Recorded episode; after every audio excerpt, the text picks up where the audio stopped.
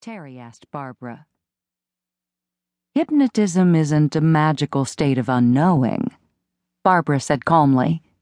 She is simply relaxed, in touch with her true inner spirit, and has opened up her mind to the many memories of lifetimes past. I assure you that she is properly hypnotized. Let me get a pen and poker with it, Patsy said, bustling over to a bookcase crammed full of books and various other items. If she reacts, we'll know she's faking it. No one is poking me with anything.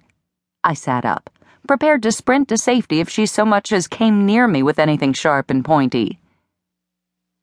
Please, ladies. I didn't see Barbara show any signs of rushing, but I knew she wanted to hurry us along so she could leave. We have limited time. Corazon is in a light trance, also referred to as an alpha state.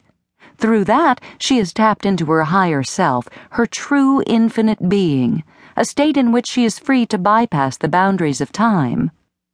Yeah, bypassing all that stuff, I said, lying back down on the couch. Even though it was a dream, and I knew it was a dream, my stomach started to tighten at what was to come. So sit back and watch the show. What do I do now, Barbara? Look around you. Examine your surroundings. Tell us what you see, what you feel.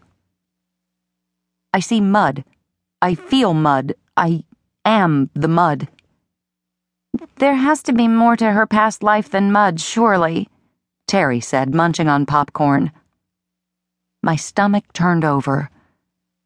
It was coming. He was coming.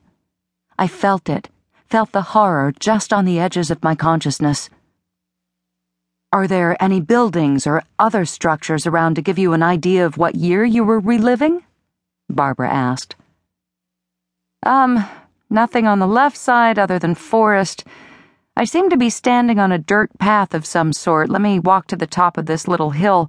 Oh, wow! There's a town down below, and it looks like there's a castle way up on a tall cliff in the distance. Lots of tiny little people are running around in some fields outside of town. Cool! It's like a medieval village or something. Think I'll go down to say hi.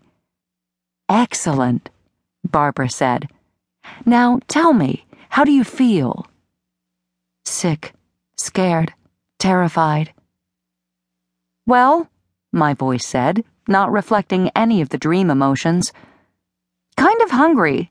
No, really hungry. Kind of an intense hunger throbbing inside me. Oh, great. I'm a peasant, aren't I? I'm a poor, starving peasant who stands around in mud. Lovely. We are not here to make judgments on our past selves, Barbara said primly. Geez, Cora, Patsy said, sitting on my feet.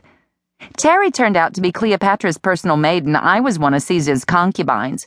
You're letting down the team, babe. The least you could do is be a medieval princess in a big pointy hat or something. I couldn't, because of him. Loathing rippled through me as my voice continued. I have shoes on. Peasants didn't wear shoes, did they? Some did, I'm sure, Terry said, stuffing a handful of popcorn into her mouth. Can you walk to the town? Barbara asked. Perhaps we can find out who you are if we knew where you are. Yeah, I'm going down the hill now. A low rumble from behind me had me clutching the cushions of the couch. Hey, watch where you're. Oh my god, oh my god, oh my god! What? What's happened? Barbara asked, sounding suddenly worried. She should. A woman with an ox cart just ran me over. What? Patsy shrieked. She ran me over. Her oxen were running amuck or something. They just came barreling down the hill behind me and ran right over the top of me. Holy Swiss on rye, now the oxen are trampling me, and the lady in the cart is screaming, and Jehoshaphat! My head just came off. It just came right off. Heck! I knew in my dream state that Terry sat staring at me, her eyes huge a handful of popcorn frozen just beyond her mouth as she gawked at the words that came unbidden from my mouth. If only she knew. Oh my, I don't. I've never had anyone die during a regression, Barbara said, sounding stressed.